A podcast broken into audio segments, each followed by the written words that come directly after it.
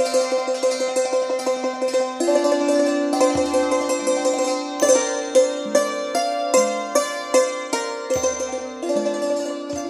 ฎแห่งกรรม เรื่องที่ 148 พลังแห่งสามัคคี เมื่อวันที่ 23 มิถุนายน พุทธศักราช 2515 ข้าพเจ้ากับเพื่อนๆ ได้ออกเดินทางไปภาคอีสาน ตั้งใจจะไปเที่ยวพักผ่อนที่จังหวัดเลย และอำเภอเชียงคาน เย็นนั้นเราพักแรมที่จังหวัดขอนแก่น เป็นวันเดียวกันกับที่นักศึกษามหาวิทยาลัยขอนแก่น ระหว่างคณะวิศวกรรมศาสตร์กับคณะเกษตรศาสตร์ ร่วมมหาวิทยาลัยเดียวกัน ฝ่ายละประมาณ 200 คน ทั้งสองฝ่ายมีนักศึกษารวมแล้วประมาณ 400 คน เข้าตะลุมบอลกันในโรงอาหาร มีการชกต่อยด้วยกำลัง และกว้างปาจานถ้วยแก้ว และใช้ขวดเป็นอาวุธเข้าตีกัน ต่างฝ่ายก็มีนักศึกษาบาดเจ็บเป็นธรรมดา ดังข่าวในหน้าหนังสือพิมพ์ และวิทยุกระจายเสียงออกอากาศทั่วไป พวกเราเมื่อรู้ข่าวก็เศร้าใจมาก เรื่องสามฆาตกรฆ่าพลเมืองดี เป็นข่าวคลึกโครมในหน้าหนังสือพิมพ์ และกระจายข่าวทางวิทยุผ่านไปสดสดร้อนๆยังอยู่ในความทรงจำของคนทั่วไป แต่แล้วก็มาได้รับข่าวน่าเศร้าใจ ที่นักศึกษาร่วมมหาวิทยาลัย และเป็นคนชาติเดียวกัน ต้องมาชกต่อยกันเช่นนี้ทำให้สถาบันการศึกษาชั้นสูง พลอยเสียหายไปด้วย นักศึกษานั้นส่วนมากประชาชนยกย่องว่าเป็นชั้น ปัญญาชน จะต้องเป็นตัวอย่างที่ดีของอนุชนรุ่นหลัง และจะเป็นผู้นำของประชาชนในอนาคต เมื่อเกิดเรื่องเช่นนี้ ในสายตาของบุคคลทั่วไปจะรู้สึกว่า จะไปเอาอะไรกับในยุคนี้ แม้แต่นักศึกษาซึ่งได้รับการอบรมมาดีแล้ว ยังขาดความรักพวกพ้อง ร่วมสถานศึกษาเดียวกัน แตกแยกสามัคคีได้ทำลายกันเอง หากใช้สติปัญญาความรู้ ก็จะรู้ได้ว่า ในปัจจุบันนี้ ชาติเราต้องการความสามัคคี ร่วมใจกันเป็นหลักใหญ่ ไม่ควรจะให้มีเรื่องแตกแยกกัน เราควรจะพากันรวมเป็นน้ำหนึ่งใจเดียวกัน เพื่อร่วมแรงร่วมใจให้เข้มแข็งองอาจ เพื่อรักษาชาติศาสนา พระมหากษัตริย์ และความเป็นอธิปไตยของชาติไทยให้ยืนยงต่อไป หากเราขาดความรักสามัคคี ขาดความเป็นน้ำหนึ่งใจเดียวกัน ชาติก็จะอ่อนแอลง ถึงเวลาแล้วที่เราควรจะช่วยกันรักษา และระวังอย่าให้เป็นช่องทางเปิดโอกาสให้พวกศัตรูช่วยโอกาสแทรกแซงเข้ามายุแย่ทำลายความสามัคคีในหมู่คณะของเราได้ เมื่อพูดมาถึงความสามัคคีเป็นพลังเข้มแข็ง เพื่อป้องกันค่าศึกศัตรูของชาติ ไม่ให้แทรกแซงเข้ามายุแย่ให้หมู่คณะแตกแยกสามัคคี และพวกเราทั่วไปควรจะช่วยกันสอดสาย หาพวกแกะดำที่เข้าแทรกแซงเพียงไม่กี่คน ก่อความปั่นป่วนทำให้คนส่วนมากแตกแยกความสามัคคี เราควรร่วมใจกันสืบหาจุดกระชาก ปิดโฉมหน้าออกมา เราก็จะรู้ถึงจุดประสงค์อันมุ่งร้าย ว่าคิดทำลายชาติเพื่ออะไร ข้าพเจ้านึกถึงครั้งหนึ่งมีผู้บันทึกข้อความที่เหมาะสมกับยุคปัจจุบัน แม้จะเป็นเรื่องเก่าที่ได้เกิดขึ้น เมื่อก่อนสงครามโลกครั้งที่สองจะระเบิดขึ้นในเอเชียซึ่งประเทศเราต้องร่วมสงครามด้วยความจำใจก็ตาม คิดว่าเหตุการณ์ที่เกิดขึ้นยังไม่เก่านัก และปัจจุบันนี้ท่านผู้บันทึกยังมีชีวิตอยู่ ทั้งยังคงไม่แก่นัก แต่ชื่อเสียงนั้น ท่านไม่ต้องการจะเปิดเผย เพราะไม่ต้องการความเด่นความดัง ซึ่งเป็นศัตรูของความสงบ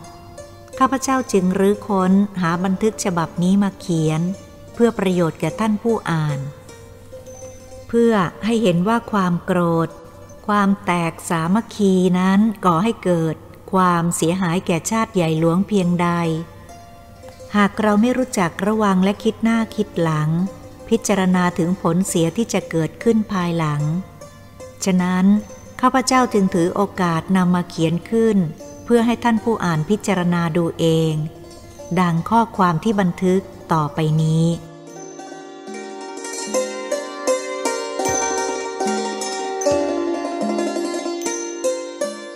มื่อครั้งสมัยที่ชาติไทยเรามีรัฐบาลที่ต้องการอยากจะเรียกร้องดินแดน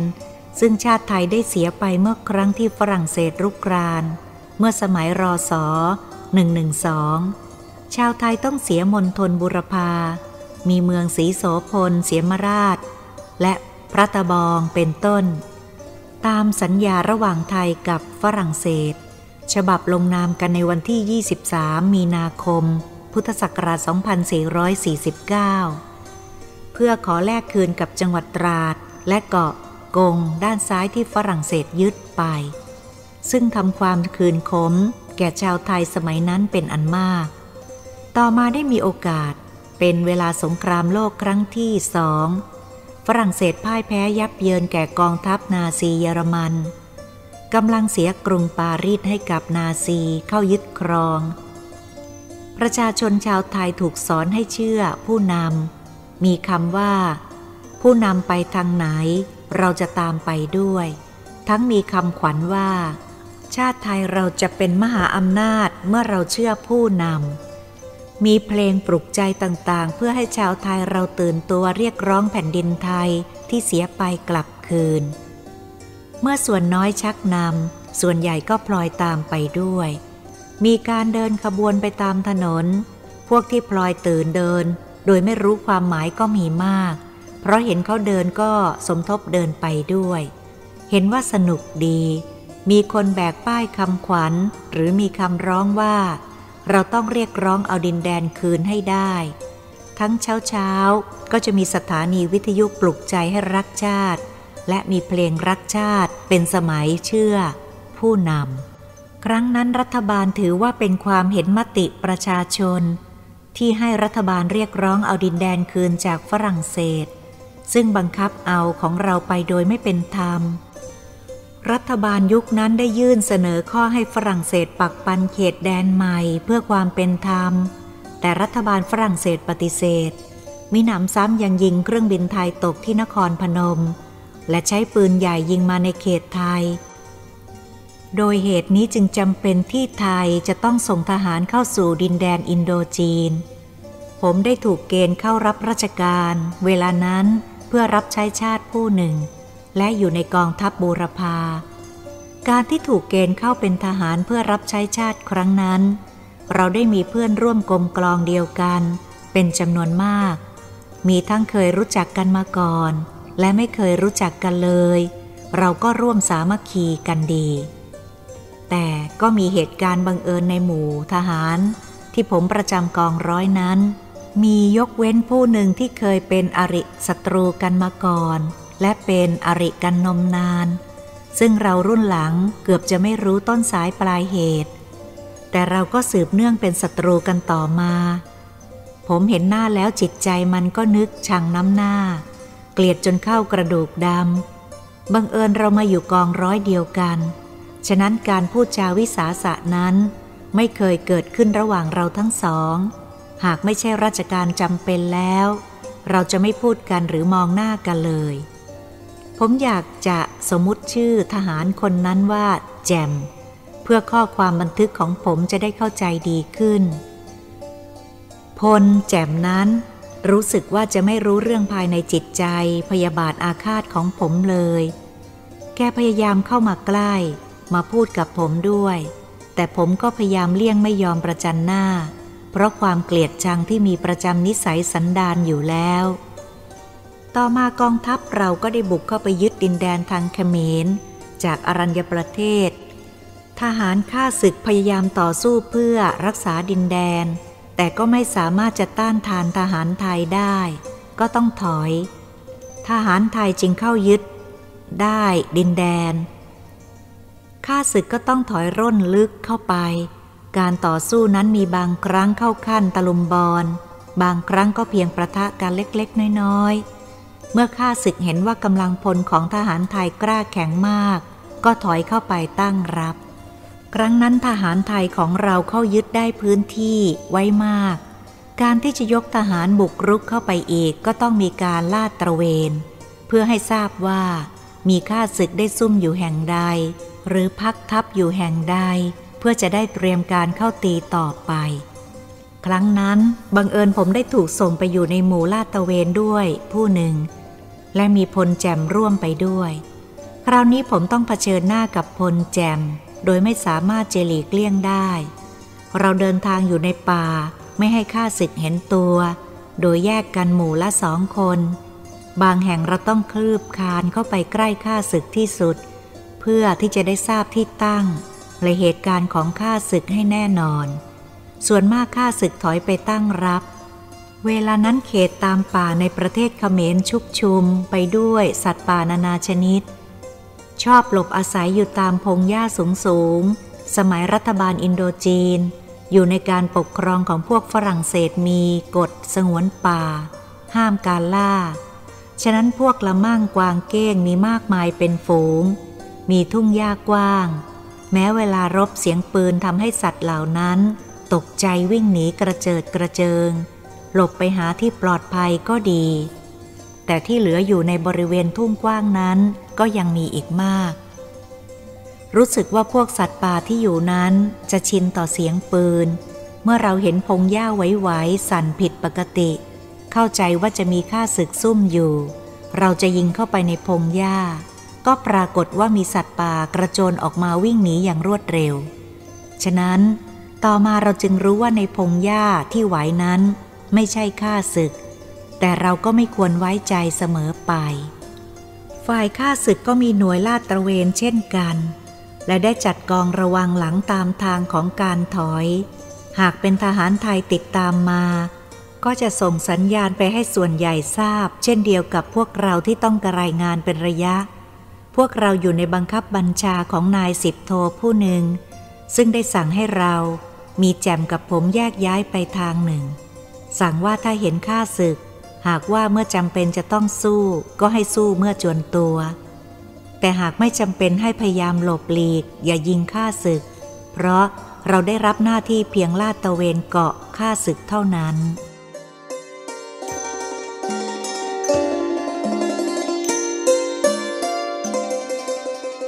ความอาฆาตพยาบาทของผมที่มีต่อพลแจ่มนั้นมิได้ลดน้อยถอยลงเลย ถึงแม้เราจะได้มาอยู่ในหมวดหมู่เดียวกัน ความเป็นศัตรูก็ยังฝังแน่นอยู่ในใจผม และเคยคิดว่าเมื่อได้โอกาสเหมาะเมื่อใด ผมจะทำลายพลแจ่มเสีย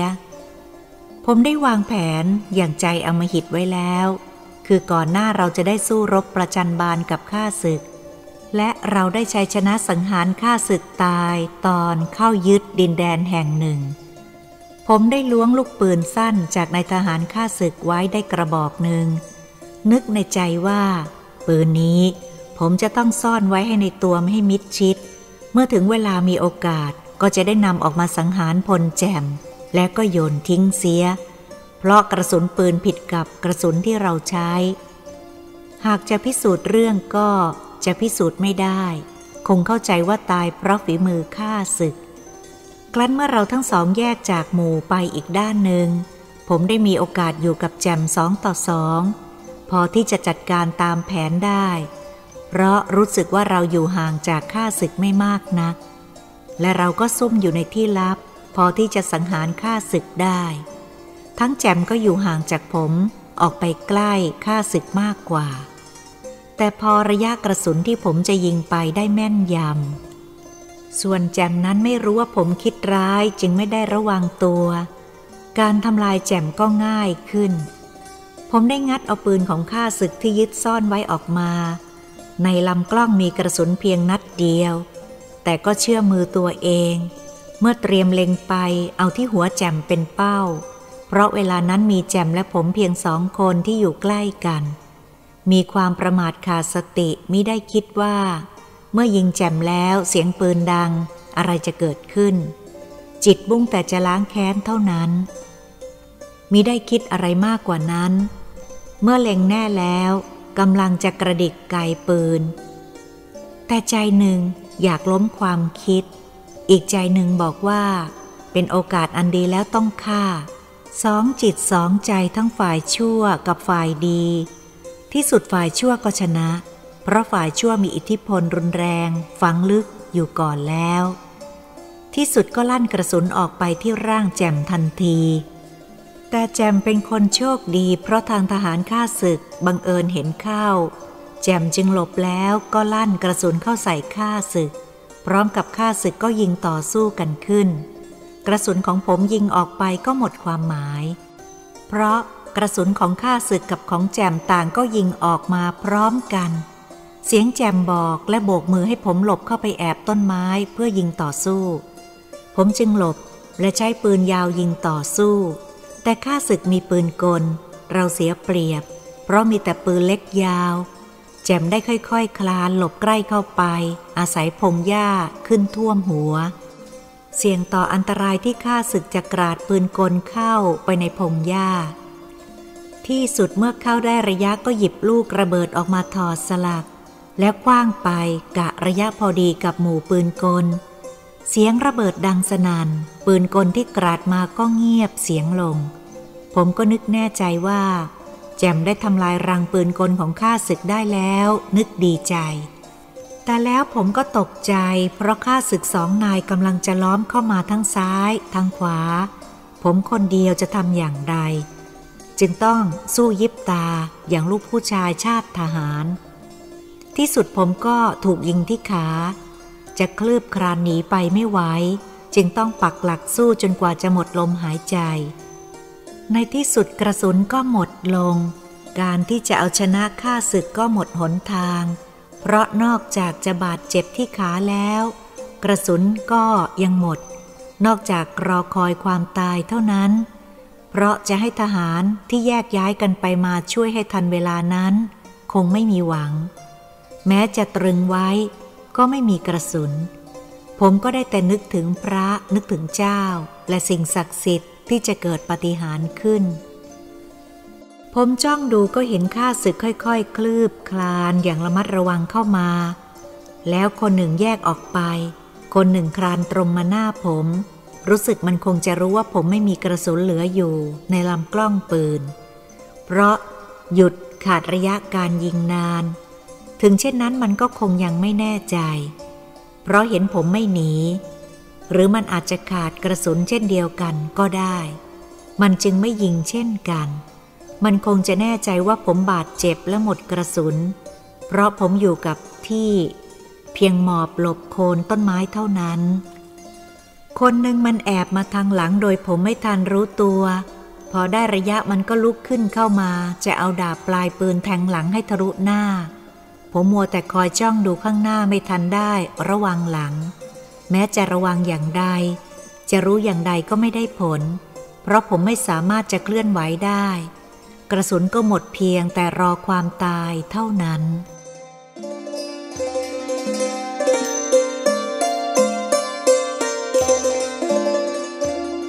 แต่เมื่อคนข้างหลังกำลังจะยกดาบปลายปืนขึ้นมาแทงผม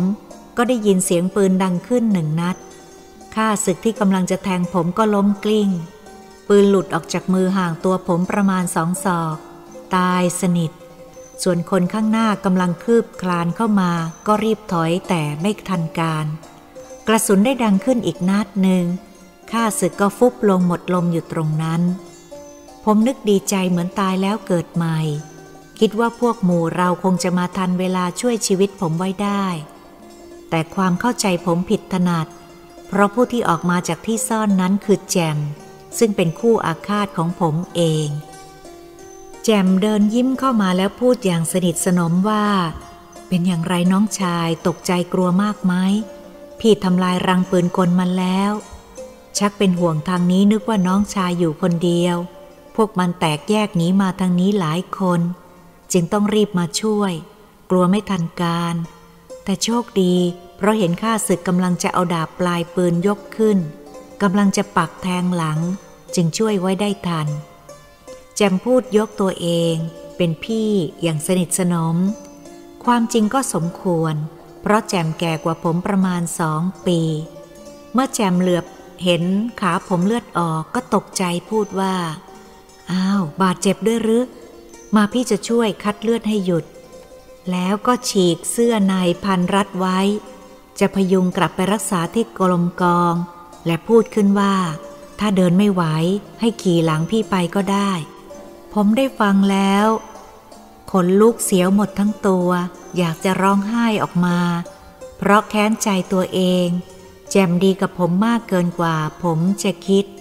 ผมต้องสะอึกสะอื้นอยู่ในอก ตื้นตันใจพูดไม่ออกไปพักหนึ่ง นึกถึงย้อนไปก่อนหน้านี้ เวลาผ่านไปไม่ถึงชั่วโมง หากผมได้สังหารแจ่มตายตามความอาฆาตพยาบาทแล้ว บัดนี้ผมก็ต้องตายไม่มีใครช่วยผมได้ และผมก็ได้ทำลายทหารหารของชาติ เท่ากับผมทำลายกำลังของชาติ ผมคิดแล้วตื้นตันใจจนน้ำตาไหล บัดนี้ความอาฆาตพยาบาทหมดสิ้นไปจากความรู้สึกของผมแล้ว มีแต่ความเคารพยกย่องคุณความดีของแจม วันนั้น แจมอุตส่าห์ให้ผมขี่หลังออกมาจากป่าถึงกรมกอง เวลาให้ผมขี่หลังแจมได้ปลอบใจผมมาตลอดทาง ต่อมาขาผมที่ถูกฆ่าศึกยิงหายเป็นปกติ เพราะบาดแผลไม่หนักหนาอะไร ความดีของแจม ทำให้ผมต้องสารภาพความผิดออกมาว่า พี่แจมคงไม่รู้หรอกว่า เมื่อก่อนผมคิดแค้น คอยที่จะทำลายชีวิตของพี่ตลอดเวลา เพราะผมพยาบาทตลอดเวลา ด้วยความโง่เขลาเบาปัญญาของผมแท้ๆ เกือบจะเสียคนดีไป พี่แจมหัวเราะหือๆคล้ายกับไม่สนใจอะไรในคำพูดสารภาพผิดของผม แล้วพูดขึ้นว่า ลืมความหลังเสียให้หมดเถิดน้องชาย พี่ไม่ได้เอาใจใส่เลย เพราะเป็นเรื่องของผู้ใหญ่ซึ่งก็ตายไปหมดแล้ว เราก็ไม่รู้ว่าใครผิดใครถูก อย่าไปนึกให้เสียเวลา เรารู้แต่ว่าเหตุเกิดจากการเป็นความถึงลงถึงศาลเรื่องชิงกรรมสิทธิ์ที่ดินกัน ฝ่ายผู้ใหญ่ของพี่ชนะความ ฝ่ายแพ้ก็ผูกอาฆาตแค้นต่อกันมา คนโบราณชอบใช้คำว่าเจ็บแล้วจำเอามาใช้ในทางผิดผิด พี่ไม่ได้สนใจ เรื่องของปู่ย่าตายายก็เลยมาแล้ว เรื่องของผู้ใหญ่ก็ส่วนผู้ใหญ่ เรารุ่นหลัง ก็เรื่องของเรา เรื่องชาติไทยควรรักใคร่สามัคคีปลองดองกัน เป็นเรื่องของชาติส่วนรวม เราเป็นทหารก็ต้องซื่อสัตย์ต่อชาติ มีหน้าที่ป้องกันรักษาชาติ ศาสนา ระมหากษัตริย์ของเรา อย่าเอาเรื่องส่วนตัวมาทำลายความสามัคคี ให้เกิดแตกแยกกันเลย พี่รู้ว่าน้องชายยังถือโกรธพี่มาก เพราะมัวหลงแต่เรื่องอดีตอยู่ ผมได้ฟังพี่แจมพูดเช่นนั้นก็สงสัยจึงถามว่าทำไมพี่จึงรู้ว่าผมจะแก้แค้นพี่ละ่ะ พี่แจมหัวเราะอย่างอารมณ์ดีแล้วพูดว่า ทำไมพี่จะไม่รู้ สังเกตดูจากสายตาและกิริยาท่าทางก็รู้ แต่พี่ไม่คิดโต้ตอบ เพราะถ้าพี่โต้ตอบหรือโกรธตอบเรื่องมันก็จะไปกันใหญ่ เราอาจจะไม่มีชีวิตรอดมาได้ทั้งคู่ พี่จึงถือว่าความดีชนะความชั่ว ทั้งถึงเวลาที่เราทั้งชาติจะต้องร่วมชีวิต ต้องช่วยเหลือกัน เพราะชาติจะต้องการให้เราร่วมสามัคคีเป็นน้ำหนึ่งใจเดียวกัน ชาติก็จะมีกำลังที่พวกเราร่วมใจ มีคนน้อยก็สามารถเอาชนะคนมากได้ ถ้ามัวแต่คิดถึงเรื่องคอยแก้แค้น เอาเรื่องส่วนตัวมาทำลายกัน แตกแยกสามัคคีกัน แตกกันเป็นหมู่เป็นลาวแม้จะมีคนมากก็อ่อนแอเหมือนคนมีน้อย เพราะไม่มีที่รวมจิตใจเดียวกัน นี่แหละคือเหตุผลของพี่ ขอให้น้องเอาไปคิดดู ภายหลังกองทัพไทยก็ได้ชัยชนะ พวกเราได้ร่วมสามัคคีร่วมใจกัน รบที่ไหนก็ได้ชัยชนะ เราก็ได้ดินแดนที่เสียไปกลับคืนมาเรียบร้อยแล้ว จนพวกเราต่างก็มีความชอบ ได้ยศได้เหรียญตราความกล้าหาญ และความสามารถ เท่าที่ผู้บังคับบัญชาเสนอขึ้นไป จึงได้ออกจากประจำการ